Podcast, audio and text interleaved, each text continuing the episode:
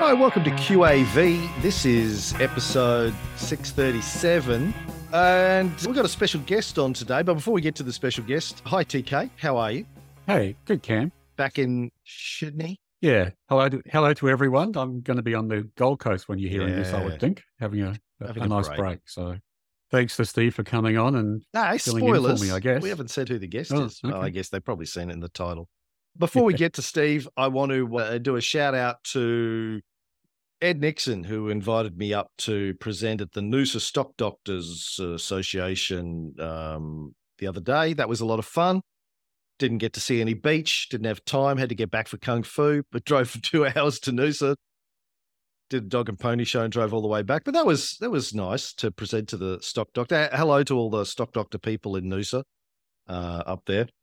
And um, hello to Steve and Kathy, who came onto the webinar last night too. And they've been long-term members, but hadn't really met them before. They're from the Gold Coast.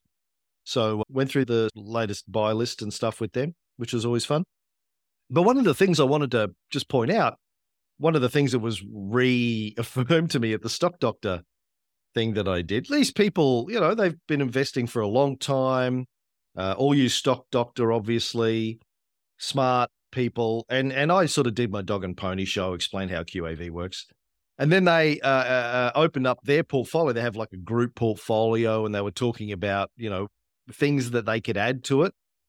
And after I'd just spoken for an hour about general philosophy is figure out what something's worth and then try and buy it for less, I was just fascinated that when they were analyzing things to add the, to their portfolio, not once did anyone talk about what it was, what its intrinsic value was, and, you know, whether or not they could get it at a discount. Um, and so I, you know, from time to time would pull up my our buy list or checklist and go, yeah, well, I wouldn't buy that. Uh, you know, we wouldn't buy that at the moment because its prop C A F is fifty-three. You have to wait fifty-three years for it to return the price. And I was thinking, I don't think any of us have got fifty-three years in us unless the A I catches up really quickly. But yeah, it was really interesting just to see that um, a lot of investors just don't think about what is the intrinsic value of a share and can I get it at a discount right now? I think even people that have been investing for a long time, that's just not in their wheelhouse. It just doesn't seem to be how most amateur investors think about investing. Like, what I now think of as sort of the fundamental premise of investing, figure out what it's worth and then buy it if you can get it cheap, just doesn't seem to be on the radar of a lot of investors, which I always find kind of interesting. Uh, yeah, I mean, there's, I agree with you. Um, and, you know, we've discussed this before about where do you draw the line for a buy um, in terms of how many years you wait for the cash to be returned to you. And it's it, that's a grey answer. Yeah. Um, it's part of the mix. That's why we don't just use intrinsic value as, our, as the number one thing on our checklist. Um, but the way I look at it is the cheaper something is, the more, as Buffett would say, margin of safety you have if something goes wrong. Mm.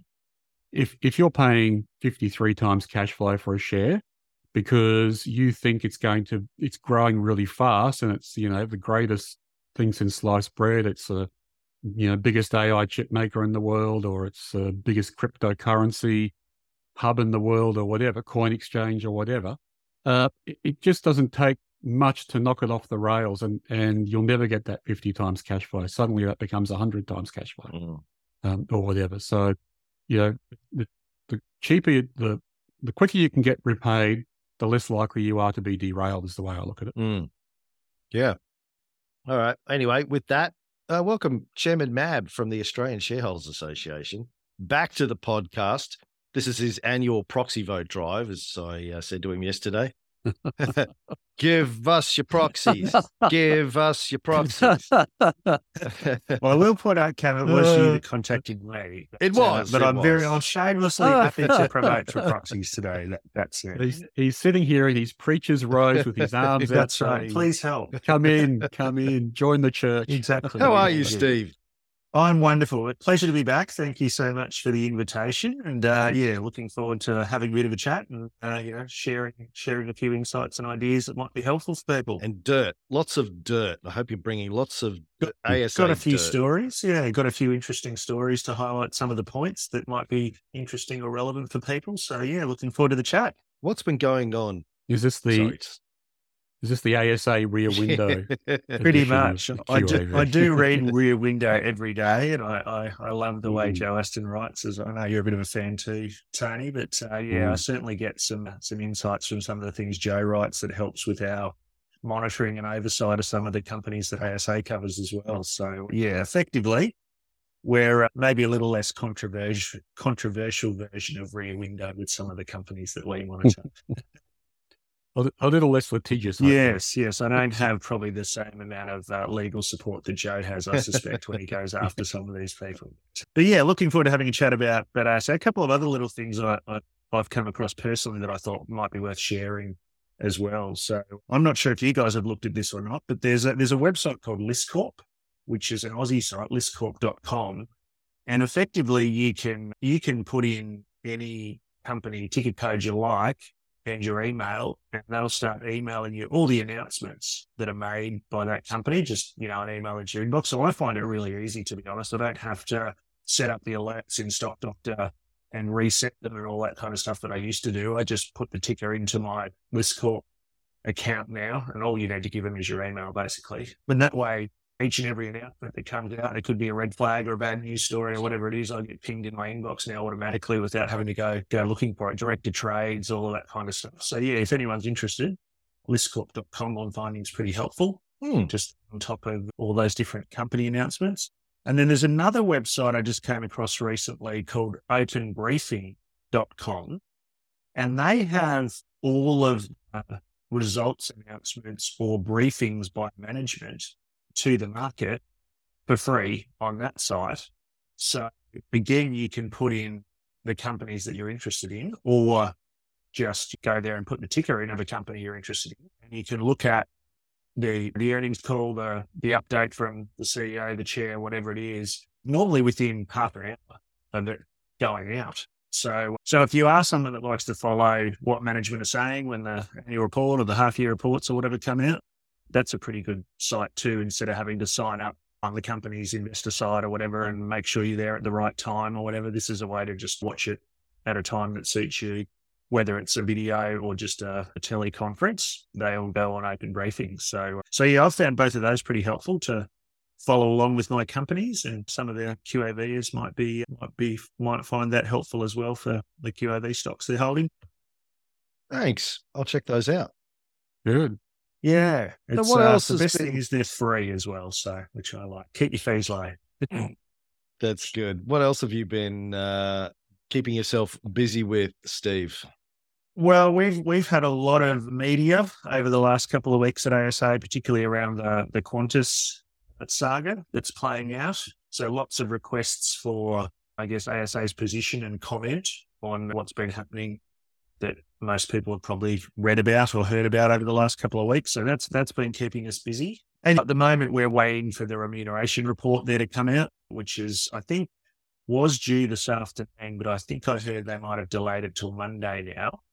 So we're very interested to see what what changes, if any, the board might have made to the remuneration for this particular year for Mister Joyce, given the things that have been coming to light around the A C C C investigation that was announced, and obviously their, their Senate appearance a couple of weeks ago. I see the Senate have asked both Alan Joyce and C E O Vanessa Hudson to front up again next week, I think it is, or the week after, over the Qatar situation. So there's a lot going on here, and lots of mainstream press looking for, for comment, which is unusual. Often this stuff normally kind of finds its way to the financial press that we might read, but this seems to be kind of mainstream news, given how many people, I guess, know and use Qantas. So So yeah, we're, we're so at the moment we're just waiting to see the report, and then we'll we'll make an assessment from there, like we do every year, on whether we think the remuneration's fair and reasonable in the circumstances, and, and how the board's applied their own rules, if you like, to to remuneration for Mister Joyce for this year. So yeah, if you if you're interested in that, you'll be able to find all that on the A S A website in a couple of weeks' time, probably once the the report or the voting intentions have been written. getting a few. So Steve, how, how, so take us through the process there. How do you form a position on Qantas or the R E M report? Is it, do you go through a committee? Do you have policies you match it against? Yeah, it's an excellent What's question, T K. So yes, we, we have a formal policy around all of the various things that shareholders get asked to vote on or affect shareholders. And that, that doesn't change too much from year to year, but it's a, it's a public document.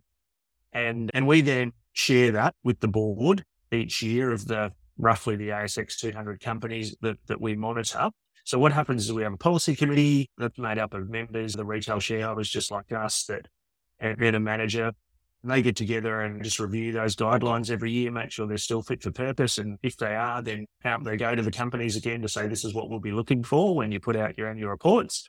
And then we have a team of about one hundred twenty people that are all volunteers, just regular retail shareholders again, but have an interest in good governance and the resolutions and, and the voting process and all that kind of thing. So they'll then sit down and go through the annual report once it's published.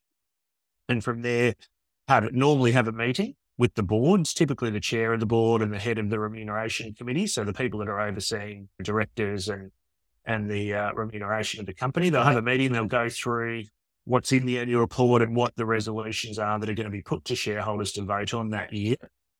And if there's anything there that's unclear, obviously we're trying to clarify that with the company before we put a voting intention together. Or if it's something that we're really unhappy about, if you like, we talk through that with the company and A, let them know what we're not happy about, and B, give them a chance to to explain why they think we might be missing something. Um, and then from there, the monitor will go away and put the voting intentions together. Um, normally comes out a couple of weeks before the A G M.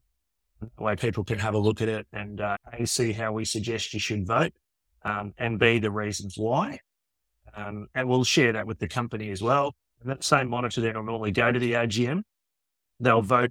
Anyone that's allocated their votes to A S A, they'll they'll vote those votes at the meeting, and they'll also ask questions of the the chair, the C E O, whoever whoever he is, that's relevant at the A G M, so that they publicly get a chance to respond to anything that we think's interesting, controversial, worthy of a public comment, if you like. So, so yeah, that's all volunteer work. No one gets paid for any of that, but really we're trying to do it on behalf of small shareholders that may not have the time or the interest or the inclination to to go to an A G M themselves or to vote themselves. So that's a quick overview, I guess, of how the how the process works.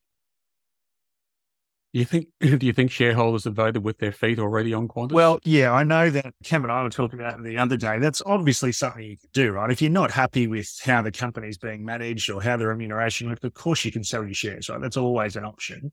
But sometimes you get people that still believe in the long-term future of the company, for example, and they don't want to sell their shares in one given year over one particular remuneration issue. They just want to be heard. So that's where you do get some shareholders that say, hey, I want to go to the A G M, or I want to vote against the R E M report because I want it to change. I still believe in the future of the company. I'm not going to sell the shares necessarily, but I'd like the board or the management team to, to change this. It's different for everyone, right? Everyone's got different approaches to whether it's a red flag sell and they're out, or whether it's this is an issue that I'd like to see change, but I'd still want to be a shareholder. So it just depends where you sit on that. There's certainly times where I've sold my shares based on something I've discovered in a company, but there's other times where I still like the company, and we can probably talk about an example in a second, where I don't, you know, I don't want to exit shareholding, but I do want to flag something at the upcoming A G M that I'd like to see how they respond to. So there's... There's the A S A... Given that, does the A S A take positions and move motions themselves outside of voting on the agenda? So, for example, if you took a position that if if a company faced litigation or potential legal action from the regulator after the C E O exits, that there should be a bonus clawback, and so move a motion to say all company contracts going forward should have a clawback provision. Yeah, no, we don't. We don't. move motions of our own. We're not that activist, but what we would say to the company in that circumstance is shareholders would expect you to build this in going forward, or it's something we'd like to see going forward, and we'll be looking for this again next year. And most of the time, they're probably getting similarish feedback from the big proxy advisors, because there's there's another arm to all of this. Like the, the A S A represents small shareholders like all of us, but there's these big groups called proxy advisors that, that are pay-for-service type type groups, basically, that represent big institutions. So they'll typically represent the super funds, for example, or big fund managers, and they'll put together voting intentions that those organisations pay them for. And most of the time, we're pretty aligned with the proxy advisors on lots of issues. So there's something that we're really unhappy about with remuneration, for example. A lot of the time, the proxy advisors are on the same page, and the company will get that feedback from these different organisations that are overseeing how they're managing these issues. And, and good or engaged boards typically then will try and improve or change those things the year after. So there is some... There is some real change that comes from these things over time. If you've got a board or a management team that are truly interested in what their shareholders think, there's a handful of companies that don't care, that are just like, we're doing it our way. We don't care what you say, like it or lump it. But I'd say that's probably less yeah. than five percent of the A S X two hundred. The vast majority of those companies these days are genuinely willing to engage and listen to reasonable feedback from those shareholding groups, and often do tweak things or change things here, particularly around remuneration. I think we might have talked about this last time, but there is a pretty hard-hitting clause, if you like, around remuneration reports, where if twenty-five percent of the shareholders or more vote against the remuneration report in any given year, that's what they call a first strike. So effectively, it's it's not binding. The company can still do what they want on remuneration, but they'll record a first strike if twenty-five percent or more of shareholders vote against the rem plan that year. And then if it happens the second year, so two consecutive years, if they didn't change things or didn't improve things or did something even worse the year after, whatever it might be, and they get a second strike, then you have the potential to spill part of the board. So effectively vote part of the board off. And most boards don't want that, obviously. Most directors or chairers don't want to be spilled. They don't want to lose their jobs. So when they do get a first strike, that's normally when you see some pretty significant changes to the way they're remunerating or incentivizing their, their management team the following year, because self-interest kicks in and a lot of them want to want to keep their job the year after. So, so there is, some, again, some meaningful change that comes from those things when enough shareholders are unhappy and vote against something that they don't think was, was fair or reasonable.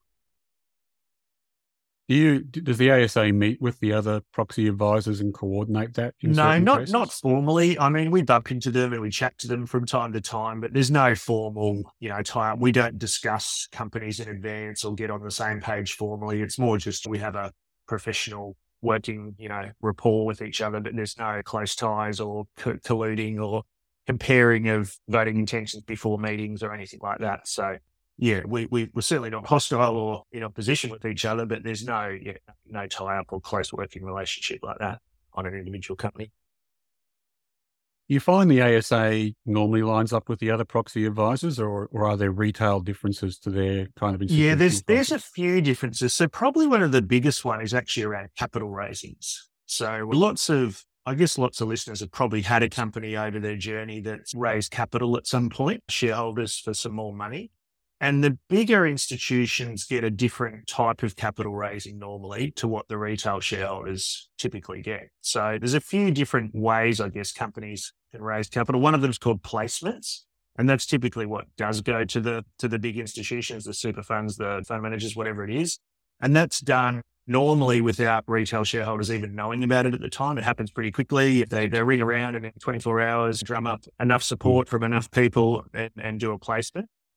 And then if they're a company that cares about their retail shareholders, they'll hopefully then do one of a couple of things after that for their smaller shareholders. So the first one is what's called a share purchase plan, or an S P P. And that's typically where you get the chance to apply for up to thirty thousand dollars worth of additional shares at a discount, some kind of discount normally to what the current share price was when the announcement came out. And it's a few weeks typically before you have to have your money in and those new shares will be issued. So that's good in a way because you get a chance to participate. The the flip side to that is my my personal approach to it has been I don't really apply for more shares until a day or two before the closing date, because sometimes the share price can drop more than the discount price and you're actually buying shares for more than you can just buy them on market anyway. Mm-hmm. So my approach has been, yeah, wait for wait until a day or two before till you have to be paying money if you did want some more shares in the company. The downside of S P Ps is if you don't participate, you are getting diluted. So if you don't buy some more shares, your slice of the pizza, so to speak, is going to shrink a little bit. But obviously it's still up to you whether you want to want to go and buy a bit more of the, the company at that point in time. Probably the, the best way and the fairest way and the way that we encourage companies to raise capital is what's called a, a, a patrio, or a renounceable offer.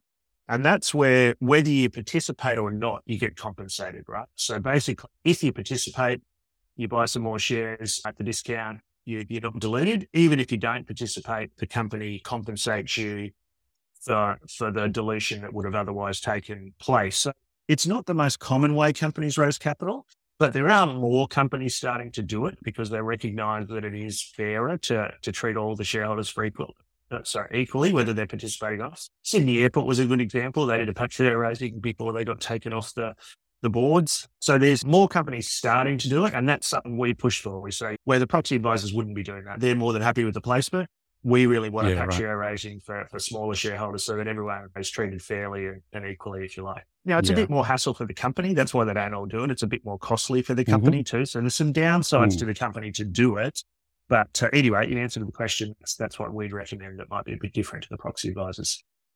Yeah, there's a downside to the company and the extra cost. I get that. But there's also an upside, which doesn't seem to get mined, is that they could be raising a large amount of capital from retail shareholders, but they tend to cap it out at a very small amount. So, for example, if the Insto raise was one hundred million, chances are the retail raise is capped at ten or twenty million. That's right. Whereas they, they could potentially have raised fifty or sixty or one hundred million from the retail shareholders as well. I just exactly. And there's some really good recent examples of that, like both good and, good and bad. I mean, in, in twenty nineteen, when, when COVID hit, there were there were three companies I remember that did placement-only raising at the time when they had a lot of retail shareholders. It was, I think it was Megaport, Temple and Webster and Zipco.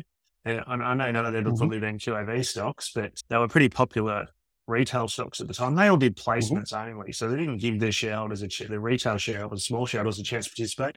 Afterpay did a placement in twenty twenty, and they scaled it back, I think, about eighty-six percent or something like that. So even if you applied for your thirty grand, you only got fourteen percent of it, basically. So, uh, so the retail shareholders, even that wanted to participate, didn't get their fair crack at it. So there's some bad examples there of companies. So I agree with you, Tony. I'm not sure why. Unless they just really don't think they need any more money. They've got so much in the placement that they don't think they need any more, but it, it isn't the fairest way to do it, that's for sure. Is there, do you, does the A S A have a position on how much, what, what the cap should be on a company in terms of how much it can raise in those placements? Because I think from memory, the law is it's it's capped out at either ten or twenty percent. Yeah. Unless it goes to the vote I of shareholders to raise more. In any one-year period, unless you fifteen, put it to a okay. vote. Yeah, so I think it's typically fifteen percent annually. And we're, we're in sync with that as a general rule. And obviously, if you feel like you need to raise more than that, then you have to put it to shareholders. I mean, then it doesn't happen very often, but occasionally you might see a company that's raised in capital and then wants to do another acquisition that looks like it's a really good acquisition for the business, and it might be earnings accretive and it's going to add value. I mean, that'd be an example where we typically support them. And so based on everything we know, we're happy to, for you to raise capital again because it's going to grow the value and the earnings of the company on the other side of it. But it's pretty rare. You don't see it too often, particularly not in the A S X two hundred, the bigger companies that we cover there. Mm. They're normally a bit more capitalized than that. So, so yeah, we typically support the fifteen percent rule. And yeah, so there's lots of things around capital raising, but, you know, I think ideally you just want to make sure that the company's treating you as fairly as possible. S- SPP's in the middle. The Paxio or the renounceable type raising is the best. A placement's really bad. And I've had a few companies that have done placements only over the years, and I've sold them for mm. the reason I thought, if you don't care enough about me as a retail shareholder to even give me a chance to participate, I'm I'm not really aligned with you. So that's been my personal approach to the couple of companies I've had that have done placements only. Now, I could be wrong. They might have gone on to the big winners, but uh, I just felt like if management didn't, didn't value me enough, I'm, I'm probably back on the wrong horse. So that's been my approach. And look, it's an interesting situation. I've spoken to, well, at least one small cap chairman who's just, I guess because they spend their whole day talking to instos, investment bankers, the large end of town, so to speak. I presented them with research and said, look, here's the report that came out through this newsletter, which they weren't aware of, because it was going to retail investors. And here's how your share price moved. And they go, oh, oh, I'm going, yeah, retail. The instos tend to, to move slowly on your register, but look, the shareholders are turning over the most, oh, the, the shareholders that are turning over the most are retail, and that's what's moving your yeah. price, but you're not communicating with them. You're not in sync with who researches and sends things to them, and you're not in sync with them when it comes to fundraising. Yeah, exactly. And I, look, I, I get it. If you're a small company and you're really busy and you've got five or ten or fifteen institutional shareholders, it's pretty easy probably to have conversations Ooh. with them. And then you think, well, I've got a few thousand retail shareholders. It's too difficult to go and talk to them all. I won't worry about it. Right? I, I, I kind of get the human nature side of that perhaps, but you're right. There is more, normally more action or more, more trading amongst retail shareholders in those smaller caps. So yeah, it, it seems a bit self-defeating to me to not be considering them or trying to treat yeah. them fairly if you if you want to keep them on your register or keep them invested with you. So yeah, anyway.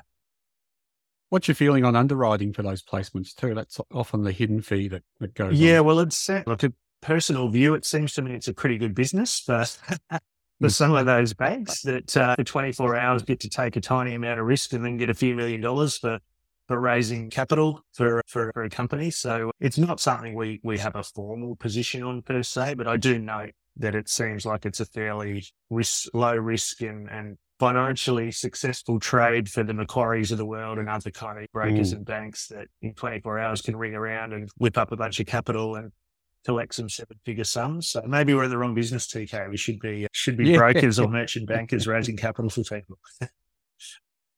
Well, speaking of the wrong business, that, that, I guess I'm leading up to a question for the A S A. Have you ever thought about putting together a, an index fund, a listed investment company or an E T F for the A S A investors to list in and then to operate under the, the good governance policies of the A S A? And, and I guess you, you can say you're you're one of the companies then that, that will do things by the book and not not cut corners. Or yeah, we, we actually have. I mean, the problem we've got at the moment is we don't have an A F S L. So we can't really give right. advice right. on individual companies, and we also couldn't create our own fund per se.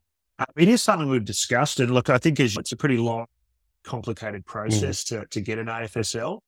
Um, so we haven't said never. We've just kind of parked it for the time being and said because we don't have an A F S L, that's probably not something we can pursue. We definitely have members get together at member groups and they have a dummy portfolio of their own in their member group, for example, and the collective wisdom of the the local discussion groups kind of putting together a portfolio that they update every month. But it's just a paper example. It's not a formal fund, obviously. So yeah, the short answer to the question is yes, we've thought about it, but without the A F S L at the moment, it's a bit tough to do that, or not possible to do that, unfortunately. Yeah. So if someone's listening out there who's got an A F S L and would like to partner with the A S A, they should get That's right. Contact with yes, you. We'd love to chat. Yeah. And I guess the second sort of broad-ranging question is what what what does the A S A see for the future of A G Ms, both in terms of online versus hybrid versus in person, the the, the makeup, the frequency, the way shareholders are treated? What yeah, are look, we're a huge that? supporter of the hybrid A G M. So what that basically means is that they're having an in-person A G M for people that do want to attend in person, but they're also having a live online version that allows you to vote and ask questions in real time as well. And I've really, I'm like you, I'm in a fortunate position that I'm a full-time investor these days, and, and I am trying to get to all of the A G Ms of the companies that I own each year. Um, but there's some times where you just can't, right? It's a location that you're not going to be able to yeah. get to, or there's two on the one day in different it's, places or whatever it is.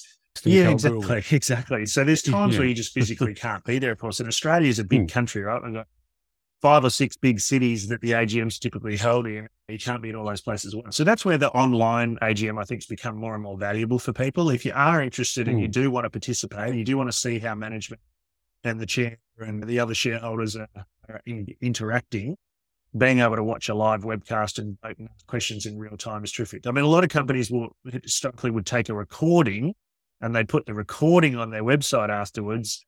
You could only watch that after the fact, and it wouldn't help you with your, your voting at the time, or it wouldn't allow you to actually ask the question during the meeting. So so we prefer the true hybrid um, meeting. We're not a fan of online-only meetings because there still is plenty of people that do want to go in person. It's their one chance a year where they get to go and talk to the management, talk to the board, have a cup of tea, see what they're like, see the whites of their eyes. I mean, I know there's different views on how valuable that is, but there's certainly still plenty of retail shareholders that tell us that they value that and that they won't continue to do that. So our approach is is hybrid meetings. And we did have some companies last year that actually put forward resolutions to change their constitutions to have online-only A G Ms. So they didn't have to hold the physical A G M anymore. Ooh. And fortunately, the vast majority of those companies withdrew the resolutions pretty quickly because they got some pretty strong feedback wow. from both big and small shareholders, but that is not mm-hmm. something that they wanted to see. They'd need a seventy-five percent in favour vote to change something like that. and they were not going to get it. So most of the companies pulled those resolutions. There were some really small caps that got it through because no one was probably looking, but it has to be changed in your constitution to allow that. So like during COVID, we got it. It's difficult to get together face-to-face. You need an online-only meeting. We got all of that. I mean, there's times where that might might be the case again in the future. But as a general rule, yeah, we like the chance to be able to either go in person or participate online if, you, if you're interested. You have a, do you have a policy or a, a template, I guess, for how to conduct a hybrid meeting? Because, you know, you hear complaints from time to time of people who say, I didn't get my question answered, or they edited my question, they rewrote it, or they limited it to a certain number of questions, ten or twenty, and they, I just didn't get a chance to yeah, answer. Yes. Or didn't get a chance so to there's ask. A couple of different platform providers that, that allow or facilitate hybrid meetings. There's one called Lumi that we use. So like A S A has been running a hybrid A G M for our, our own organisation for many years, and we use the Lumi platform. It's really good. So when companies are asking about it, we've been recommending Lumi. We don't get anything out of that. There's nothing financial out of it, but, but if companies aren't sure how to do it, there's a couple of different platform providers that have the technology to allow you to do it. As far as the questions go, unfortunately, it comes down to uh, the character or the integrity or the process of the chair. If the chair's really open and transparent around the questions, they'll allow the company secretary or whoever it is that's taking the questions coming in to ask them, and then they'll allow them to, be, to respond. Unfortunately, there are times where you get boards or chairs that will edit the questions or won't ask the questions. Sometimes they'll aggregate the questions because they might get ten questions that are really similar and they're not going to ask the same question ten times. So we're, we're right. fine with that, yeah. obviously. But where they're deliberately mm. not asking legitimate questions, particularly when they've got enough time to, um, we will definitely write to the company afterwards and voice our um, you know, displeasure with that. I think when you get to really big companies like the C B As and the Telstras of the world, they have such massive A G Ms and so many shareholders in attendance. Practically, they do have to try and manage the questions a little bit. Otherwise, the meeting would go for days. So depending on the size of the company, there's some practical constraints around how many questions they can read out. But I, I, I own quite a few kind of smaller or mid caps, and I find most of those companies, they, they never run out of time to ask the questions. Often A S A or a couple of retail shareholders will be the only people even asking questions at those smaller company A G Ms. So you typically don't find they're editing things out, which is which is good. But yeah, I do get the bigger companies just have a practical problem sometimes with just how many questions they're trying to get through in the few hours they've got allocated to the A G M. Mm.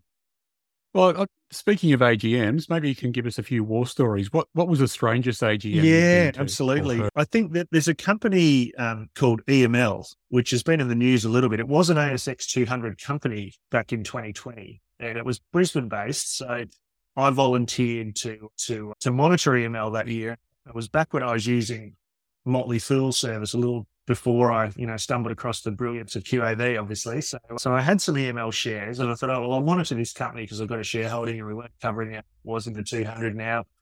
And went through all of that process I talked about earlier. And I discovered that there were a few things happening that, that weren't, weren't great. In particular, the, the board had decided that year to use what we call discretion to pay out management's bonuses or management's variable pay that year, their incentives, without them having actually hit the numbers that the board had set at the start of the year. And it was during COVID, and, and the board explained to us that, oh, look, it's not fair. That wasn't the management's fault that COVID happened. They've worked really hard and they've made this fantastic acquisition in Europe that they renegotiated the price down on because of the impacts of COVID to the business. So we're going to pay them their, out their bonuses in full, basically, or nearly in full, because they, they deserved it and it wasn't their fault that COVID happened. And we, we explained, well, look, we, we understand that, but it also wasn't shareholders' fault that COVID happened, and shareholders are down considerably right now. I think the share price was down thirty or forty percent at that point in time for the year. So effectively what's happening there is the board saying, we've got a variable remuneration plan, but if we don't hit it, we'll kind of just override it and pay the bonuses anyway, regardless of them not meeting the hurdles that we set out at the start of the year. So obviously we decided to vote against the remuneration that year. And so the A G M comes along, and a couple of interesting things happened in the A G M, which if you weren't monitoring the company or you didn't have someone from A S A monitoring the company, you probably wouldn't have heard about, obviously, unless you'd participated in the A G M personally. So the C E O gets up to give his address And like most C E O addresses, you normally hear them say lots of lovely things about the year and the team and how optimistic they are about the future, et cetera. And he said that stuff. But then he said, now I also want to, sorry, I missed a part here. The day before they had an investor briefing day that went for about six hours. It was a big online investor conference where they were talking about all their plans for the future and all their products. They do like gift cards and incentive cards and all that kind of thing. That's what the business was all about. And I watched that being a shareholder before the A G M, and I came away scratching my head thinking, I'm not kind of getting a few things here. There's some things they're talking about, these new products that I just don't really understand. Anyway, the next day comes on, the C E O gives his address, and then he finishes his address by saying, now I also want to say to people out there that are having trouble understanding what we do or some of our products, I'd say to you, you don't need to understand. You just need to trust management. And if you trust yeah. management, you should own E M L shares. So that was the first kind of yellow flag to me. I'm like, that's an interesting comment. Like he's obviously got some feedback Ooh. from someone else too, that, that it was difficult to understand some of what they were proposing. And instead of explaining it, he's just said, trust us.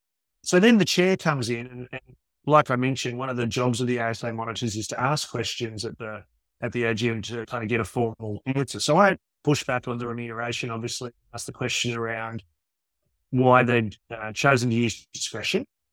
And the head of the Rem committee gave gave the same kind of answer I shared earlier. But then the chair comes in over the top and says, and by the way, we're in a we're in a global race for talent. And not only did we use discretion this year, but we'll use discretion again in the future if we have to.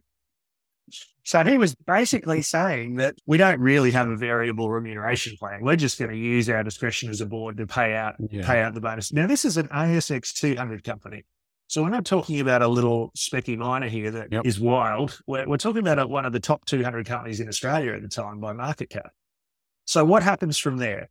Well, I wrote up my A G M report for all of our members to read. It called out those yellow flags, and obviously they already knew that we were voting against the R E M. A couple of months later, the Irish Central Bank announces an investigation into the acquisition that they've made for potential money laundering. So the share price mm. craters because this fantastic acquisition that they'd allegedly made has a whole bunch of regulatory problems. It was a European-based business that they'd acquired. And since then, there's just been one after the other of uh, controversial or value-destroying announcements or progressions in the business. The C E O that I mentioned, he sold sixteen million dollars worth of shares just before that announcement was made through some creative loophole. The, he subsequently resigned about a year later when the, the news kept getting worse. The chair was then voted off the board the year after, which is very unusual, right? It's pretty rare that you actually yeah. get enough shareholders so displeased that they'll vote more than fifty percent against a director. He wasn't willing to stand down, so the, the shareholders actually voted him off the board. They've taken hundreds of millions of dollars in impairments, and the share price has gone from five dollars to I think it was less than fifty cents last time I looked. But that A G M was the first, or that annual report and that A G M was the first real indication you got, or certainly that I'd seen, of some things going on that maybe weren't aligned or in your best interest as a shareholder. So I think that's a good example of where particularly newly monitored companies, if you'd read that report or you'd kind of heard some of that commentary, it might have given you pause for thought about whether this was really a business that you wanted to stay invested in, for example. I, I obviously sold my shares in the company well before all right. that happened based yeah. on the way that the board and management were approaching it. Now, there's another interesting story I thought I'd share with you too from this year. Nick Scali, which I think is a is a Q A V company. And, and I, full disclosure, I own quite a few Nick Scali shares and really like the business. Um, but as I read through their annual report a couple of weeks ago, I picked up something pretty interesting that I am going to go to the A G M and, and ask about. So they appointed a new director by the name of Kathy Parsons this year, earlier this year. And she's a former accountant at Ernst and Young. Uh, so she looks very qualified from a financial point of view. She's got lots of great audit and, and risk and financial skills, you'd assume. So there was no, obviously no concerns about that. But then when I looked at her bio, they they basically declared that she also used to be the, the signing partner for the Nick Scali audit. And she's been the signing mm. partner for six years. From Ernst and Young so to Nick Scali up until twenty eighteen. So it's now a five-year period, I suppose, between when she was yep. the signing partner of the audit to when she's pointed to the board. And checking in with the the chartered accountants, they say that they do like to see a five-year break. That's their kind of mm-hmm. penciled in rule around when audit, audit partners need to have some clear air before they consider a board position at the same company. So kind of checks that box, I suppose, but they continue to use Ernst and Young as their auditor. So when I looked back there, I think it looks to me like it's at least a decade that Nick Scali have been using Ernst and Young as the, as the auditor. And the fact that they've now appointed the former signing partner to the board, and she's probably the most likely person to become the chair of the Audit and Risk Committee going forward, you'd think as well, when that transition happens, it looks to me like there's a bit of a potential conflict here, right? And I, I would assume she's probably got friends or, or colleagues at Ernst and Young still that she may be working with, she may not be, on Nick Scali's audits going forward if they continue to use Ernst and Young. So that's an example where I'm going to go to the A G M and I'm going to ask them the question around when when was the last time you attended the audit? When when was the last time you considered changing auditors given this, given this material um, connection? And also, why is there only one key audit matter on your um, audit, which is around inventory? Now, retailers typically, I find, have two or three things that are normally on the, the list of key audit matters. The other one is valuation. Exactly. Of leases, it's the leases property, and it's also yeah. goodwill for any acquisitions that they've yeah. made. And Nick mm-hmm. Scali has made an acquisition recently. They acquired Plush a couple of years ago. Mm-hmm.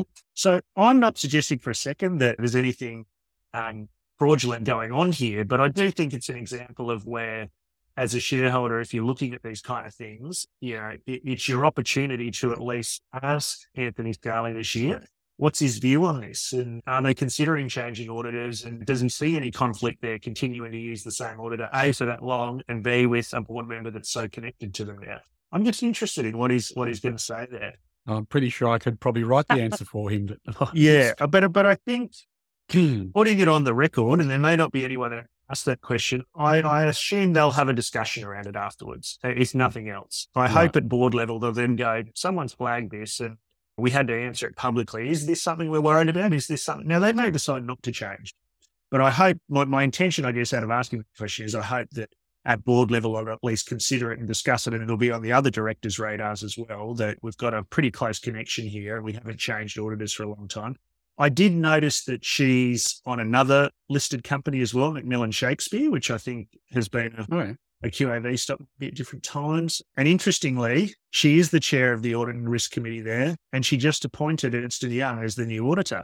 Mm. So again, not suggesting there's anything necessarily wrong with that, just that there, there looks to be still some pretty close ties or friendships, it would seem to me, for that change to have been made relatively quickly after she joined the Macmillan board. So so I don't know her personally. I'm not suggesting that there is anything wrong. I just, that's an example yeah. of why you would want to look at these kind of things. And I know audits yeah. and qualified audits are a big deal for you, T K, and it's something I've learned a lot from listening yeah. to you. So I do take notice of these audit issues now and always look for, is there anything here that might be a worry?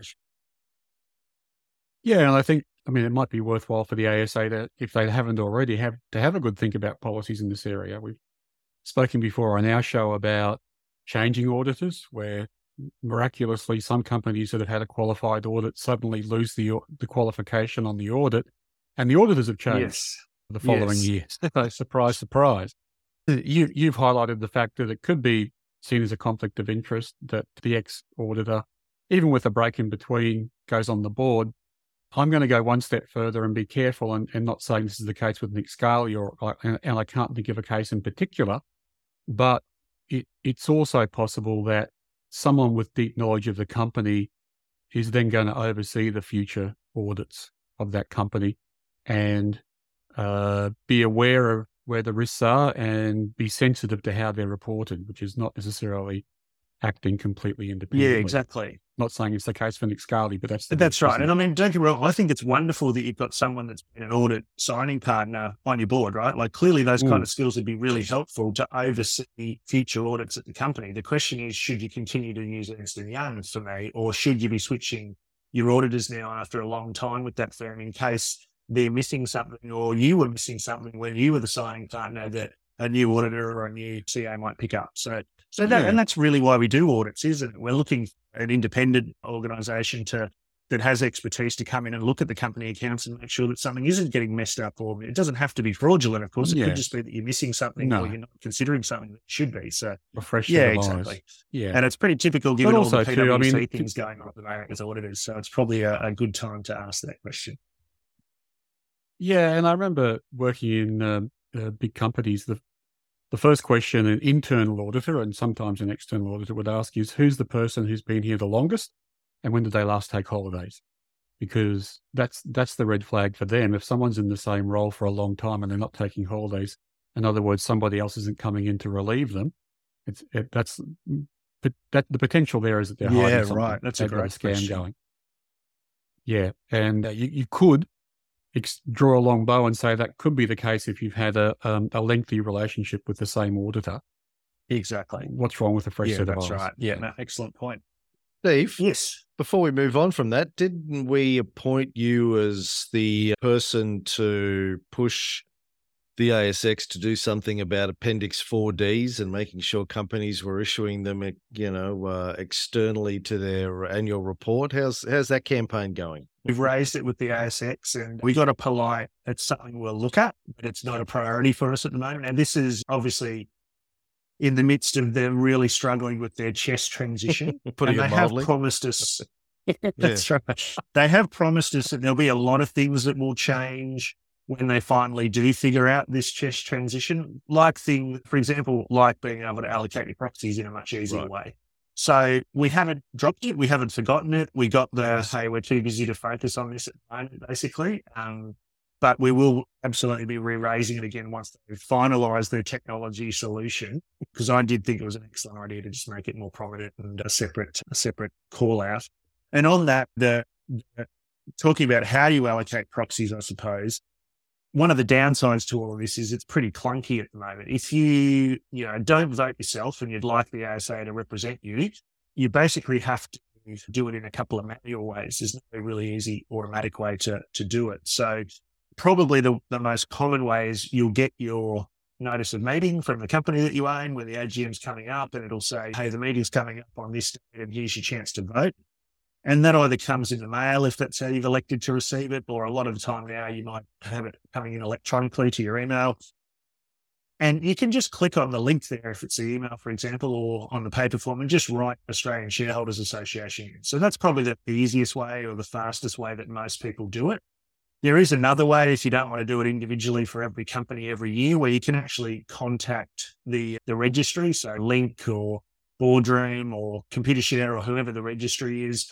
You can contact them and ask for a standing proxy form and they'll send you a form and you can write in all the companies with that registry that you want to allocate the A S A as a standing proxy. And that means basically every year from then on that you still hold those shares, they'll they'll recognise your, your proxy. You can change that at any time, obviously. You can change a write-in proxy at any time too. If you go to the A G M, you can still vote. You don't have to leave your proxies with anyone. So it's always changeable. If you do sell the shares, obviously, and then rebuy them, you have to re-register it, unfortunately, which is a bit of a pain. So these are all very clunky things with the way that the CHESS system works that we're hoping in, in the future it'll be much easier where you can just check a box or something like that and it'll be a, a standing proxy on your H I N forever or your, you know, your shareholder number forever. That might make it a bit easier for people to allocate their proxy to A S A or anyone else that they wanted to. So, so anyway, that's probably the best way to do it if you're not someone that's interested in voting.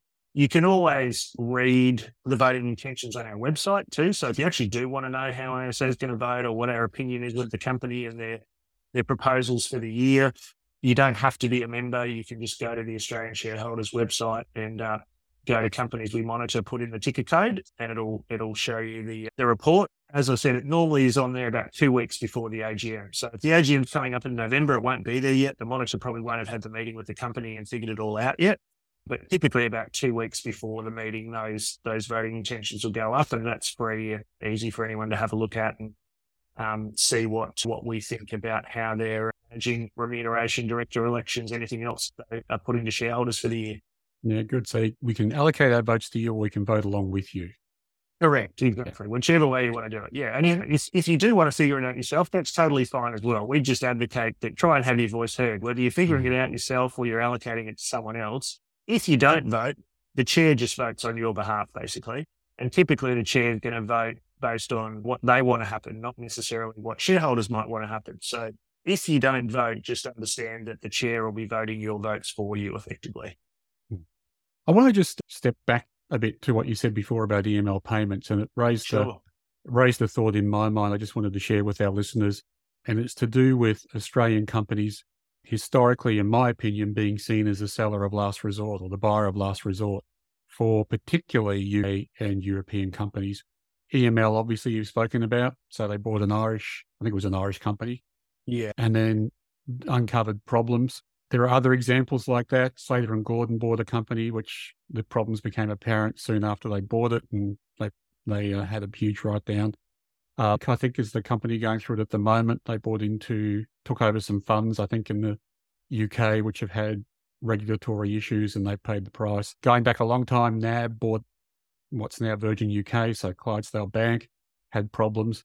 It's almost like if someone's in the U K, only a company in there, they can see dark clouds on the horizon. They look around to sell it.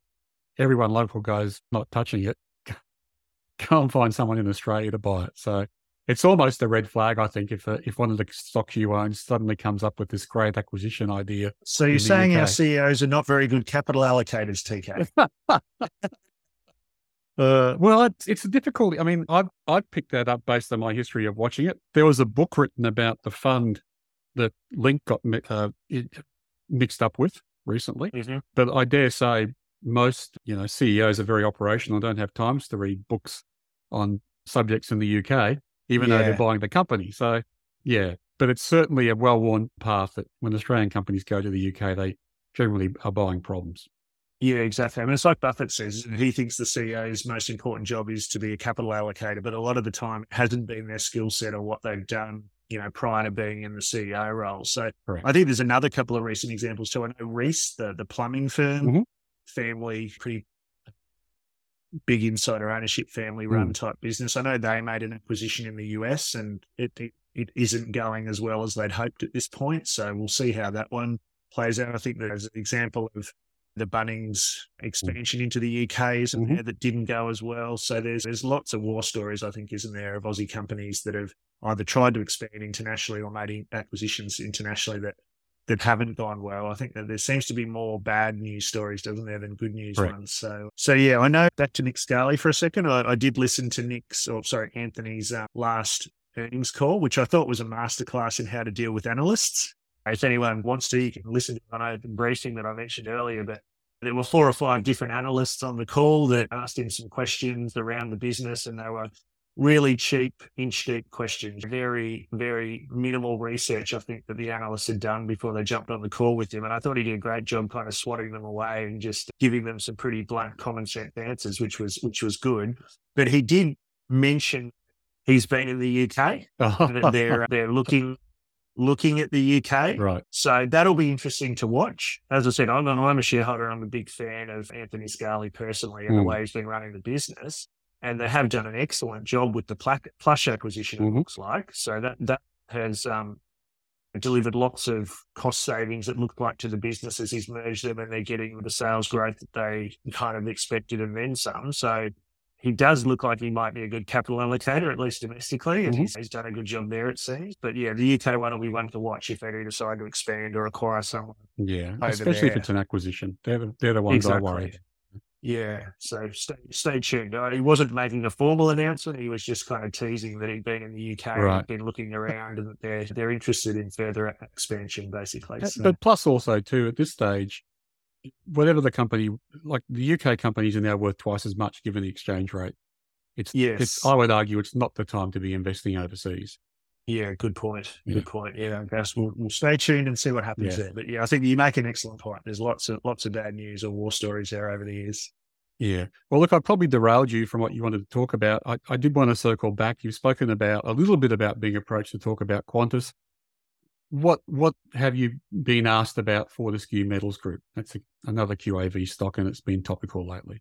Yeah. I mean, of all the obvious questions there at the moment, people have probably read in the press just around board oversight and is is the board there a well-run and well-governed board, or is, is Twiggy kind of running things his way and hiring and firing people without good oversight. And it's really difficult to know that, isn't it? If you're not in the board meetings or you're not internal in the company, it's very difficult to know how those meetings or those conversations might be going. You can only really base your assumptions on on the actions or the announcements that that come out. So so we haven't taken any kind of position on Fortescue yet. The, the annual report and the A G M is still to come, and we'll, we'll work our way through that. But there's certainly some concerning things, I, I would think, as an investor, seeing lots of management turnover and lots of short tenures of management. It does it does raise some concerns, because when you think about it, a board's core job, one or one of their really core jobs, is to appoint and then to to succession plan for C E Os. Mm. So if you're having a, a significant amount of turnover in the C-suite, it is something's going wrong. Either you're not, you know, finding the right candidate in the first place, or you're not managing them well when they're there, or you're not all aligned. There could be myriads of things going on, but but really a good board typically has a high-performing C E O and a very sensible, well-aligned remuneration plan, and they deliver good results for mm. all the stakeholders along the way. And then at some point in time, the board plans a succession along with management, tries to hopefully replace the C E O with someone as good or better in due course. Mm. I mean, that's that's the ideal scenario, isn't it? But it looks from afar that maybe that's not what's happening at the moment at Fortescue. So So we'll, we'll obviously go and meet with the company, and we'll ask them these questions, and we'll see if there's anything else we can figure out. And then we'll put that in our in our voting intentions. We'll ask some of those questions at the A G M, but I doubt we'll be the only ones asking those questions. I'm sure there'll be lots of others that yeah. um, I, are putting those points to Twiggy as well. I think the question I'd be asking, apart from the cultural issues, and I'm, as you say, we're not present at board meetings, so we don't know exactly what's going on, although it does seem to be around how aligned C-suite is to the vision for Fortescue. Um, my question would be, when is F F I going to be demerged? Because what the frig is a green energy company doing in an iron ore miner? And then the, the follow-up question would be is, given that Twiggy Forrest himself has come out and said he doesn't expect the returns from F F I to be as strong as the iron ore company, why is he investing in F F I and not iron ore? Yeah, that's right. I mean, they're, they're excellent investing questions. And I, I did see some announcements this week that I think previously they were they were allocating about ten percent of the iron ore's business profits to F F I. Mm. But I noticed, I think this week they they announced that they're not going to be doing that as a default position going forward. They're now going to start to look at kind of an internal rate of return mm-hmm. for the F F I projects, but it's going to be a much lower internal rate of return than the iron ore business. So as a shareholder, again, that's something you've got to think about, isn't mm. it? It's like, if they're going to divert investment or profits to a a lower margin or a lower return business, is that going to come at the cost of the growth and future of the iron ore business? So I think as an, now A S A wouldn't give you a, an opinion on that, because we're not trying to tell you to buy or sell individual shares necessarily. That's where you need Q A V to, to help you with that part of it. But obviously we'll ask them any appropriate questions around those kinds of things if they're relevant to, to directors or remuneration, for example. So yeah, I, I think if anyone hasn't read those and you, holding Fortescue or looking at Fortescue, there's, there was a couple of yeah, interesting announcements this week, I think, about the the future of how they're going to allocate the capital between those two divisions for what it's worth. And I think while we're talking, you know, Qantas and Fortescue, one of the things that A S A is very strong on is workload mm-hmm. for directors. And uh, are the directors in general, and particularly the chairs, able to fulfill, you know, all of their duties, mm. if you like, to the company and stakeholders, shareholders, et cetera. And one of the key things we look at there is how many other positions they hold. Do they have so many other directorships? When something goes wrong, it might be difficult mm. for them to to really, or can they do all of the other kind of soft or um, non-financial type things that mm. you might want a great director to do? So for example, if we look at Qantas, Richard Goiter is the chair there. He's also the chair of the A F L. Now, they're not listed, but they're a pretty big organisation. Um, and he's also the chair of Woodside. So when you think about that, he's chairing three of the biggest organisations in Australia, really complex, really big, big businesses. Um, and my chairing a small not-for-profit, I've got to say, it's, it takes a lot of time. It's a lot of time and effort and to energy that you devote to it. Yeah. If you want to do a really good job of it. And I would question personally, and certainly A S A position, you should not be chairing three organisations of that size at the one time. Because when something happens like it is at Qantas now, that must be consuming all of the board's time. Yes. So what happens then at Woodside or the A S L if there's something going on in parallel? He's he's human, right? He's not going to be able to do all of those things to the best of his ability in the same time frame. COVID was another example. If you were running two or three or chairing two or three different organizations at the same time and COVID hits, you can only imagine how difficult that would have been for most businesses to try and navigate their way through. So it's not when things are going great that it's the problem or everything's humming along and the strategy's working well. It's when something goes pear-shaped or when uh, the so-called black swan comes out of the out of the left field to, to derail you, that's when we think it's a big issue. So we would typically vote against a director if they held more than five positions at the one time, and the chair, in our opinion, counts for two.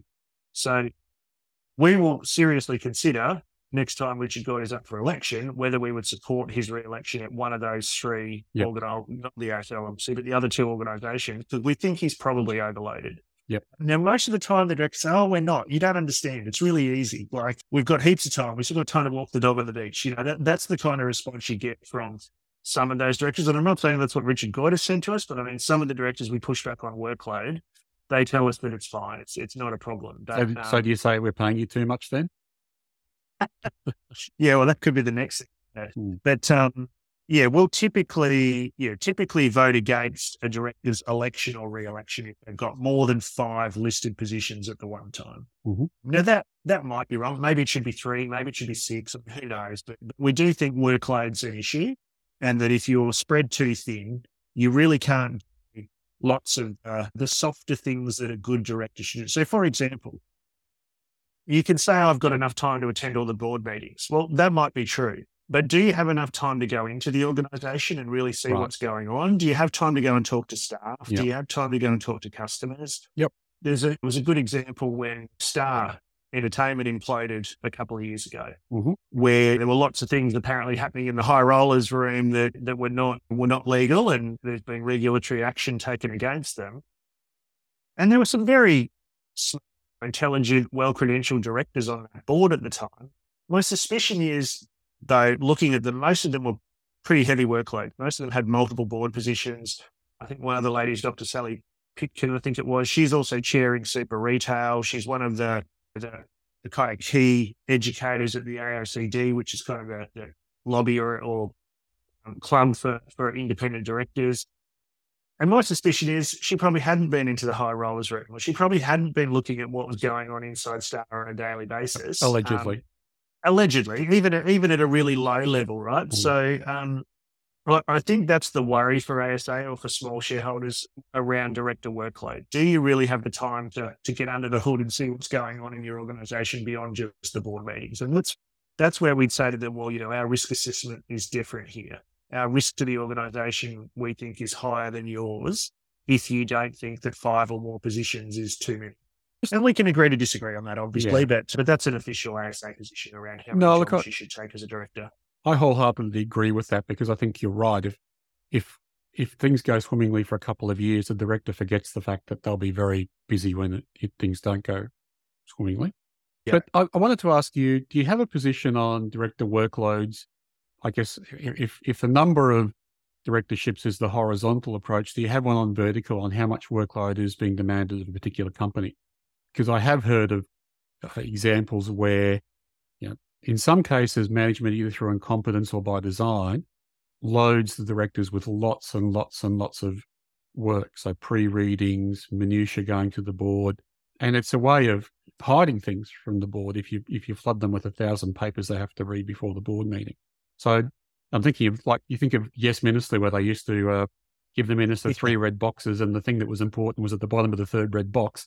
I've, I have heard of management teams who play that same sort of game with, with directors. So does the A S A have a policy on the size of board packs, the amount of pre-reading that's involved, the, the kind of workload a director has just, just being a natural member of that of that board? Yeah, no, we, we don't formally. I think the challenge obviously would be, how do you find that information out in an independent, verifiable way? I mean, you can obviously ask them, but I'd be surprised if many directors said, oh, we're, we're overloaded. Right. Uh, so I agree with you. I agree it's probably an issue, yeah. but I doubt you'd get much transparency or admission that that's an issue at that particular company. We do we do ask for a really good skills matrix. So we say we want you to, as a company, publish a good skills matrix that shows the different skills of each of the directors um, and how many directors you've got with each of these right. skills. And, and companies are doing that to a different level at the moment, um, but it is becoming more and more the norm that you'll get a good skills matrix in the annual report showing each of the directors and what, what they're good at or what their skills are. We also have increasingly been kind of asking for directors to speak to their elections. So when they're up for election at the A G M, we'll ask them to get up and uh, share with shareholders at the meeting why they think they're a good fit and what value they think they're going to bring to the organisation. And that's when you get to see what kind of communicator they're like. If they haven't mm-hmm. had noticed that question's coming, mm-hmm.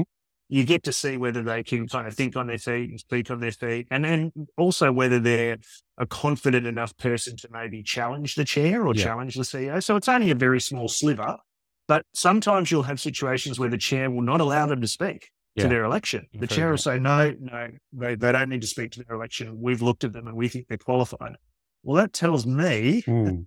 that maybe that chair's got a very domineering style on that board and they're not necessarily having a really thorough engagement and discussion at, at board level. Mm. So there's some little things like that that you can pick up at A G Ms with the way that you ask questions and the way you give directors a chance to, to I guess, speak to their um, yeah. to their elections. Do you have a policy on how many independent directors there should be on the board and, and how you how would you define independence? Yeah, we do. So that look, that's a controversial issue because there's there's some school of thought, obviously, that you don't need to be independent. You can be like Buffett and Munger. Mm. You know, independence doesn't matter. And my my personal view on that is, I agree. If you've got a whole board made up of Buffett and Mungers, you probably don't need independence. But it's not the reality in Australia, right? We yeah. don't have a whole pool of Buffett and Mungers to to chair or direct our companies. And Buffett and Munger have Gates on their board as well. So it, it, and, exactly, and, other, but, you know, and others, yeah.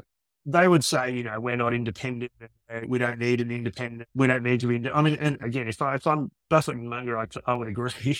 But yeah, I just don't think we have as many talented people as that to fill all two and a half thousand A S X companies. So what do you do in that situation? Well, what what we recommend, and, and it's also what kind of the A S X listing principles are for companies. It's also what the A I C D, so the directors group, recommends as well, is that the majority of the board should be independent. So we're fine if you don't have all independent directors, but the majority of your board should be independent. Now, what does independence mean?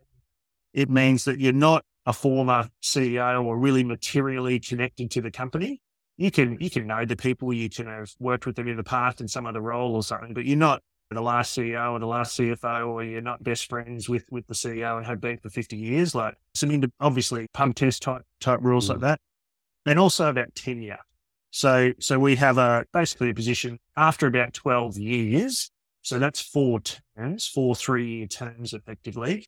We wouldn't consider you independent anymore because at that point we think you're so connected and part of the furniture that um, you're probably not thinking like an outside independent director at that point. Now, again, it doesn't mean we'd vote against you. It just means we wouldn't consider you an independent member of the board anymore at that point.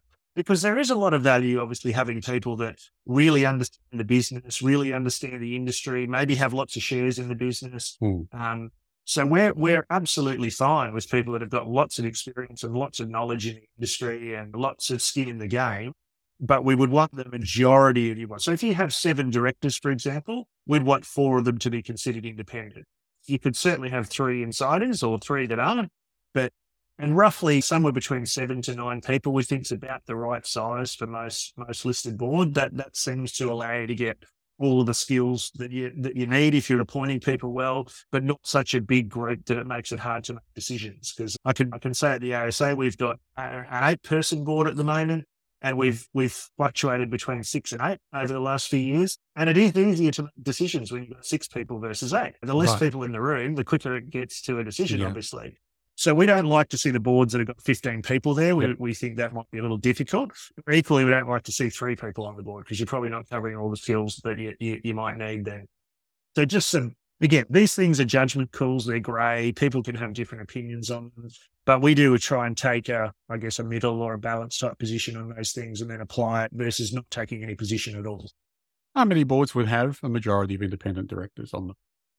The the vast majority of the A S X two hundred do, and it's because, as I said, it's an it's an A S X listing principle. So it's not it's not a if you don't do it you're going to be delisted. But mm. if they don't do it, they have to explain why not. Right. So there's an if not why not clause, if you like. So right. if you have less than the majority of independent directors, you need to explain each year why you don't. Now, where that can get sticky though is sometimes the board will consider someone independent yeah. that shareholders probably don't. Yep. And I see those examples quite often. There's there's times where someone's been in management very recently, or they're materially connected to to the people at the company, and the board will declare them as an independent director, for example, and we would challenge them on. And the A S X has some some principles again around those things.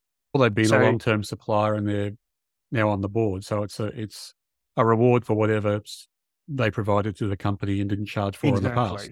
Yeah, exactly. And if you think about why are these things important to you as a shareholder, I mean, really one of the core roles, again, of the board is to consider all of the stakeholders and especially the shareholders, the other shareholders mm-hmm. outside of management. Mm-hmm. So it doesn't mean you don't think about management, but it doesn't mean you only prioritize management either. Particularly your independent directors should be thinking about your customers, your staff, and all of your other shareholders when they're making decisions and helping oversee the company, not just what's good for our C E O this year. So that's why it's really important to you as a shareholder, we think, to have some independence on the board and to have some independent thinking um, and some, I guess, separation from the, the management or the insiders. Speaking of independence, do you have a view on or a policy on diversity on boards, gender and other other types? We do. We've been a big supporter of g- gender diversity for a long time. And A S A was one of the first groups to, uh, to push for, for at least thirty percent female or male on, on a board. And then other groups came along, like the proxy advisors in the A S X as well. That's now their listing principle too. We have just moved that actually to forty, forty, twenty. So that means forty percent female, forty percent male, and twenty percent can vary. And I think what's important to point out here is when people hear those targets, they think, oh, you're trying to give someone a leg up or you're trying to help a minority group or those kind of things. It's not about that at all. It's really about trying to have different knowledge and experience in the room to make a decision and to get to a better outcome than if you have everybody who's got the same background and thinks the same way. And I have to say personally with the, the private company that I was part of, we, we obviously had a board and a board of five people and five of us that were basically exactly the same. Mm. We're all shoe guys. We're all a similar age. We're all white guys from Australia. Mm-hmm. And luckily it went well. But as I reflected on it later, I thought there were so many things that we didn't know or that we wouldn't have thought of, or problems or opportunities that if they had have come along, we didn't have the, the previous knowledge or experience to deal with, that we were lucky, I think, at times to scrape through. And I saw that when actually I went and did the company directors course with the A S C D. And one of the things they do there is put you through a mock board scenario. And basically they'll pair you up with four or five other people in the class from normally pretty different or diverse backgrounds, genders, experience, industries, et cetera. And they give you a problem. They say, here's your problem, listed company. You you are the board that need to figure out how to deal with this problem. And uh, I thought, God, I've got all the answers. I know exactly what to do here. Um, and then you then meet as your board and start to talk through it. And I very quickly realized that I did not have all the answers or I didn't have the best answer. Um, and in my group, we had the financial controller from Q Super. We had the general counsel from Virgin Airlines. We had uh, a top military officer from Canberra. And then we had a, a surgeon from one of the top hospital systems. And then myself as a, you know, retail shoe guy. And I quickly realized these other people's experience from de- very different industries got us to a much better outcome. If I right. had have just gone it my way or done it with people that thought the same way as me. So I think it's really important to recognize that when you're hearing things about gender diversity on boards, I genuinely don't believe it's about trying to give someone a leg up. It's about trying to have enough different knowledge, experience, oversight in that boardroom to get a, a better decision than if everybody thinks the same way. It's like the old cliche about if everything looks like a nail, sorry, if, if your only tool's a hammer, everything looks like a nail, right? That's the problem. If you have everyone with the same background or the same kind of experience and something comes along, yeah. it isn't a nail. Yeah. And the other dimension too is like, like you, I probably would have approached that same situation with a tremendous amount of confidence because that's what white guys do who've had exactly. corporate experience, right? That's in Australia. Right. Um, Overconfidence. Yeah. And if you put five of us on the board, we're going to have the same approach. But additionally, we're going to compete to see who is the hammer that hits the nail so we can beat our chest and say, we solved that problem. Correct. Whereas if we have the A I C D board you spoke about, I'm not going to compete with the surgeon. Like, how can I compete with the surgeon on the knowledge they have? So it becomes, all of a sudden, it becomes a cooperative endeavor instead of a competitive endeavor. Exactly. Yeah, that's right. And I, I think it doesn't mean that you shouldn't have a guy like you or me on the board. It just means that you shouldn't only have guys Correct. Like you or me on the board. Because Which is you redundant want that. Anyway. You're paying five directors' fee for the same point of view. You might as well just pay one. Exactly. And I, I did think there was a great article in, in The Fin yesterday with, with an interview with Mike Henry, the C E O of B H P, where he actually talked about some of the really significant financial improvement and operational improvements they've seen at B H P since they've added more gender diversity to their, to their management teams and their boards.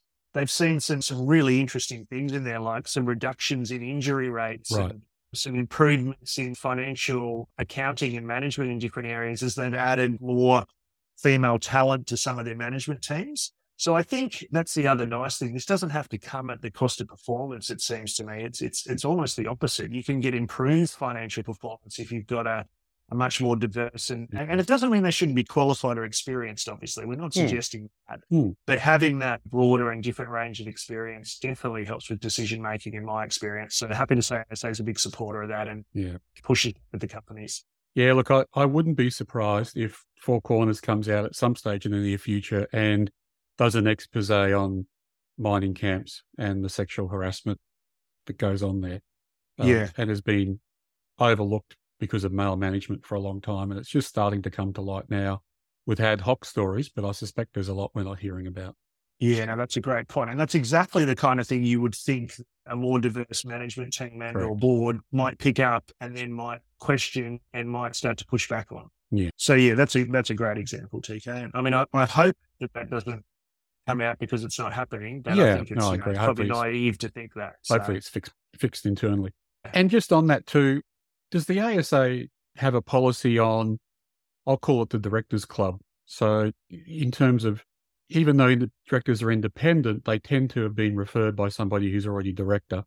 It's it's obviously hard to get your first directorship, but after that, you often get five quickly. So how do, how do you see new blood, I guess, coming in on fresh set of eyes coming into the Australian scene? Yeah, so there's there's two obviously two ways we handle that. One of them is workload again. So obviously we don't want people to take too many positions and we'll push back on it. The other one is we do look at each director's background and, and history. And there's times where there's there are directors that have been involved in significant corporate failings that we would not support when they get put up for right. election at another company. And we would explain why. And if the company does choose to put them up, we'll then ask them to explain at the A G M why they think that's not a problem.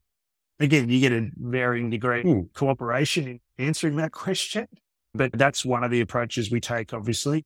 The skills matrix is the other obvious way. We really ask much more detailed skills matrix than most companies were doing, and we're getting that more and more so that, okay, you might be part of the Directors Club, but are you actually bringing the skills that the company needs and has identified that they need or not? And again, these things are hard to always guarantee, yeah. but I'll give you, I'll give you another example there. There's a company up in Brisbane called Technology One, A S X one hundred company. It's an enterprise software type business, does a lot of stuff for councils and tertiary education, et cetera. Mm-hmm. Been a very successful business for a long time, mm-hmm. been very good for shareholders as well in terms of returns. But they've had uh, a non-independent board for most of that period, a founder that's run the board very firmly in our, our observation. And I was monitoring them a couple of years ago, and they didn't have gender diversity on their board either. So they had a bunch of insiders with lots of qualifications, lots of experience, and lots of skills, no problems there, but the lack of independence. And um, this particular year, they had a, a new director position that they'd appointed, and he was up for election. And he was he was a local guy that had come from one of the accounting firms. And they said the skills that he was plugging were audit skills. So that was basically what they were looking for, someone with, with audit skills. So I put the question to the chair and said, "Did the given your lack of gender diversity on the board at the moment, and that you're not in sync with the A S X listing principles here, did you give any consideration to finding a female for this particular position?" And he said, oh, yeah, yeah, we interviewed a couple of women, but this guy was the best. He was the only guy that really had the audit skills we were looking for. I find that pretty hard to believe, that they couldn't find a, a good female director in Australia with audit skills. Mm. But even if that was the case, he then went on to say, and by the way, it's not our job to change the world. So really what the chair was saying is, I don't really value that, right? I don't really believe in kind of gender diversity on my board or in management, and we're not taking it seriously. Now, a year or two later, unfortunately, he's been kind of pushed, I think, by the big proxy advisors to to vacate the chair role. So he'll still stay on, I'm sure, as a big founder and I'm sure an advisor to the company. The company's still doing really well, but his views are a little outdated, I think, in terms of where many shareholders or stakeholders are these days around the way that this company should be governed and the way that, I guess, females in your company should be valued. So, so yeah, that's another kind of interesting example of when you go to an A G M and ask a question, you do get an answer sometimes from, from right. the chair or from the board that tells you what they're thinking or tells you kind of their philosophy around these things. And then you can make your decision whether you're happy with that or not. Yeah, right. Do you have a position on fees? Directors. Director fees? Yeah. Yeah. So we the, the best thing we can do there is we just benchmark them to companies of a similar size. So if you're if you're in the mining services industry, you're in this kind of market cap range, what's the benchmark of both management remuneration and also director fees for this particular company? And as long as they're not wildly above that kind of benchmark, we'll typically support them. I'm going to say I do find most companies are not particularly aggressive with their increases in director right. fees. They're much more aggressive with the increases in management remuneration. Yep. That's where often the remuneration is going up much faster mm-hmm. than the earnings or the market cap of the company. The director fees part of it, it typically doesn't seem to. First of all, they need to get shareholder approval mm-hmm. for director fee increases, which is interesting. They don't need to get shareholder approval for increasing a mm-hmm. C E Os pay. They just have a non-binding vote on that, like we talked about earlier. But director fees, they do need shareholder approval. So maybe that's one of the reasons they don't go up as quickly sometimes as management remuneration. But yeah, as long as they're in that rough benchmark for the size of the company and the industry that they're in, yeah, we'll typically be supportive of them increasing over over time. Now, it's a different question about whether anyone's worth that much, I suppose, but we don't take a judgment, make a judgment call or take a social position on that. It's just really benchmarking them against other companies of a similar right. size industry. Yeah. Do you ever find examples of chairs who appoint people to their boards who've worked for them before or worked with them before? And do you have a position on that?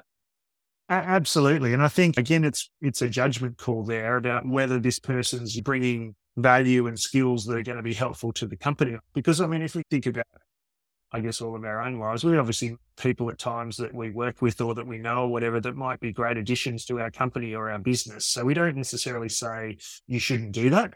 Obviously, the independence might be a problem if connection is too close or too long or too material. But again, we typically assess that based on, is this director qualified and bringing good skills to, to this particular company that they need or not, rather than do they know the chair well. So yeah, that's probably the, the general position we take there. Okay. You've answered all my questions. Now we can get on to the real important topic of racehorsing for the race, racehorses and coming up in the spring carnival. And, Fantastic. Yes. And how good Negronis is going to be. Oh yeah, well, hopefully. I mean, this is this is my first racing experience, T K. So so far, I've I've paid out a lot of money, and I haven't seen my horse race. So that, that uh, is the racehorse experience. That's my investment experience in racehorses so far. But hopefully, Negronis is going to be a superstar and and very well named by you too, T K. Negronis, we thought was a great name. You, you talked about our other new horse double, double market, market the other yeah. day. So we've got some great Q A V aligned names. So hopefully that's a good omen and our little horses are going to do very well over the next few years. Yeah, exactly. Hopefully good. It'll be fun as well. I know you've been doing it for a long time and you're you're much more experienced than I am. So yeah, hope, hopefully. It we'll is. It's, it's, a, it's, it's a well. heap of fun. Yeah, absolutely. Appreciate the intro. Yeah. Good. I think, I think at this time. We'll see. All right, Kev. Well, really good to chat to you yeah. guys. I appreciate the opportunity and yeah, hopefully that was helpful for people. And as I said, you can check out the, the website anytime if you want to, if you want to look at any of those voting intentions or reports on the companies or, you know, reach out to us if you've got any questions and we'll always be happy to help if we can. Well, I didn't uh, get an opportunity to ask my two questions that I had, because it's very remiss of us, Cam. Fire away up for the last ninety minutes, but like, let's be quick about it though, because I want to have some lunch. The first one was Tony mentioned that he heard, I think he saw Marcus Padley on the T V the other day, and he was talking about his and that a lot of people have been capitulating out of the investing markets in recent times. I was wondering if you have any visibility of how are investors feeling? We've covered some um, different stories from the Fin over the last few months about investor sentiment. We saw a lot of new people obviously enter the market in twenty twenty, twenty twenty-one during the bull run. Are you getting a feeling that people are sort of taking their bat and their ball and going home? I mean, the market is still down from where it was two years ago. It's been a been a very turbulent, tricky period. Got any sense on market, consumer, retail, investor attitudes, Steve? Yeah, look, it's a good question. We're, I, I guess the first thing I'd say quickly is our membership's actually grown over the last twelve months quite significantly. So we're not seeing any kind of drop off of say, members per se. There's There's been some more people joining, departing the investing world, if you like. So, so that's been good. We are going to actually do an investor sentiment survey of our own, of A S A members over the next few months. That was one thing that we, we asked the members about a little while ago, and they said, yes, we'd love to see an investor sentiment survey, like what other members are thinking and what they're investing in and what they're interested in. So, yeah. So once we've got that, I'll more than happily share that with you guys just for what the temperature is of the A S A membership. Most of our members are kind of retired or pre-retirees, so they're kind of at that towards more towards the end of their investing journey than the start of it, I suppose. Yeah. So that might skew those results a little bit. I know they've got a lot of younger Q A V members, obviously, which is great. But yeah, I, I suspect we'll get more kind of skewed to the to retiree type mindset and larger portfolio mindset from, from a lot of our members. But yeah, once we've got that soon, I said, but no, n- nothing other than that anecdotally that we've seen or heard. Okay, thanks. And the only the other question was like an after-hours question. I know you're a lover of great T V and film. What are you watching at the moment? What's your what's your number one show recommendation? Um, my my oldest son and I have just started. Well, I'm rewatching and he's watching Mister In Between. So I've already seen it. Fantastic, love it. And just yesterday he started watching it. He's a bit of a, a film and media guy. He's doing media at school, so he's been watching lots and lots of classic movies, and I've been tuning in and watching some of those with him. So we just finished The Godfather and mm. watching all of the Stanley Kubrick films as well. So I've been catching up on a few of those classics with him, which has been good. It's good to have a seventeen-year-old that's interested in some good T V or movies rather than social media. So what did he think of The Godfather? He's he's loving all of them. Like I've right. got to say, he's got a really mature palate, if you like, for these great films and actors. And he even, the Stanley Kubrick films, he, he even went and like bought some of them on D V D now to keep a copy of it for, for the right. future kind of thing, which with his pocket money. So yeah, he's really into into the classics. It seems. Speaking of great, yeah. Speaking of which, I had this realization last night. I went to I wanted to watch Citizen Kane, and I can't stream it. You know, I subscribe to four or five different streaming services, and I'm kicking myself now. I used to have hundreds of D V D, and then they were sitting on my bookshelves in my garage for fifteen years. And Chrissy kept saying, get rid of these things. You haven't watched them in fifteen years. They're just taking up space. If you want to watch anything, you stream it. Uh, finally, like over the last few years, I was like, yeah, yeah, fair enough. And I got rid of everything. Now uh, I can't watch I'll Citizen Kane. I can't watch The Shield. You can't stream that no. anywhere. All of these things that I want to watch that I used to have on D V D, Ooh. I can't, they've locked them all up. You have to rent it or buy it. You can't stream any of these things anymore. That they did a bait and switch. Now I have to go out and buy the bloody D V D again if I want to see yeah, these things or great. Download it, you know. The industry bait and switched right. my ass, and I'm furious. Very disappointing. I, I did just finish The Great as well. I think, did you watch The Great, T K? I can't remember we talked I did about that. Before. Yeah. No, yeah. I don't think so. It's, I think it's on Stan, isn't it, Cam? But uh, yeah. yeah, very, very funny. It's very loose. Uh, Fiction, kind of, I guess, mostly made up retelling of Catherine the Great in Russia. And, oh, right. Yeah, gotcha. Okay. Uh, is it Elle Fanning that yes. plays Catherine the Great? Can yeah. yeah, she's fantastic. That's a great show. It's really, really funny. So, so yeah, I think there's been three seasons. That's well worth a watch if anyone likes a comedy, I think. Very funny. Yeah. All right. Uh, both of you heard the new Rolling Stones song, their first new song mm. in eighteen years. Angry? Not yet, no. Alex and I Alex and I watched it on YouTube last night. And it was just so, like, we just went, this is so sexist from the eighties. It was just, oh, really? The film well, clip was horrid. No, well, I think it's fantastic. I mean, yes, it's got the girl in the convertible mm. Mercedes doing the sexy eighties. Lying on the bonnet and yeah. dance, sure. Yeah. But the other, I mean, the most, the coolest part of it is she's driving down on a Sunset Boulevard mm. or something, and there's all these billboards of the Stones mm. from all the different eras of their career. Mm-hmm. But the, the, they're coming alive on the billboards and mm. singing the new song, but it's, it's Mick and Keith and Ron going back from the sixties, seventies, eighties, nineties, two thousands in all of their different incarnations, performing and singing the song on these billboards. So they've used some, you know, A I, C G I yeah. tech or whatever to animate them okay. and make them look like they and were that was, and like, forty. That was fantastic, right? Yeah. That part of it was brilliant. So why wasn't that just the film clip? why, why why put a girl in a Is the song outfit? Any good? Look, yeah, it's pretty good. Like, it's a classic Stone song. I don't think it's, yeah. you know, it, it didn't blow me away, but it's a great yeah. Keith riff. You know, yeah. it's an op- a great open D riff, and it's, uh, you know, it's kind of funny. Mick's talking about his, his girlfriend's angry with him. They haven't had sex for a week, a month. They haven't had sex for a month. He's eighty years old. He's complaining that he hasn't. At one, line, at one point, he says he's still taking the pills and he's going to Brazil. Brazil! Uh, I'll have to check it out tonight. Yeah, but Tony's trying to, you know, Tony's trying to... Uh, cancel it. Yeah, P C cancel, culture. Cancel rock and roll. He's trying to cancel sex, drugs, and rock and roll well, now. You it's the Rolling Stones. Sit down Stones, and watch it with man. Your twenty-three-year-old daughter and you have a different... different perspective. perspective. Well, that's why I didn't... I never had a daughter, Tony, so I never had to have these conversations. Yeah. Yeah. Fair enough. Chrissy, Chrissy came in. I was watching it last night in, in bed on my iPad. She goes, "What are you watching?" yeah, yeah. There you, you go. Busted. Yeah, yeah, yeah. yeah.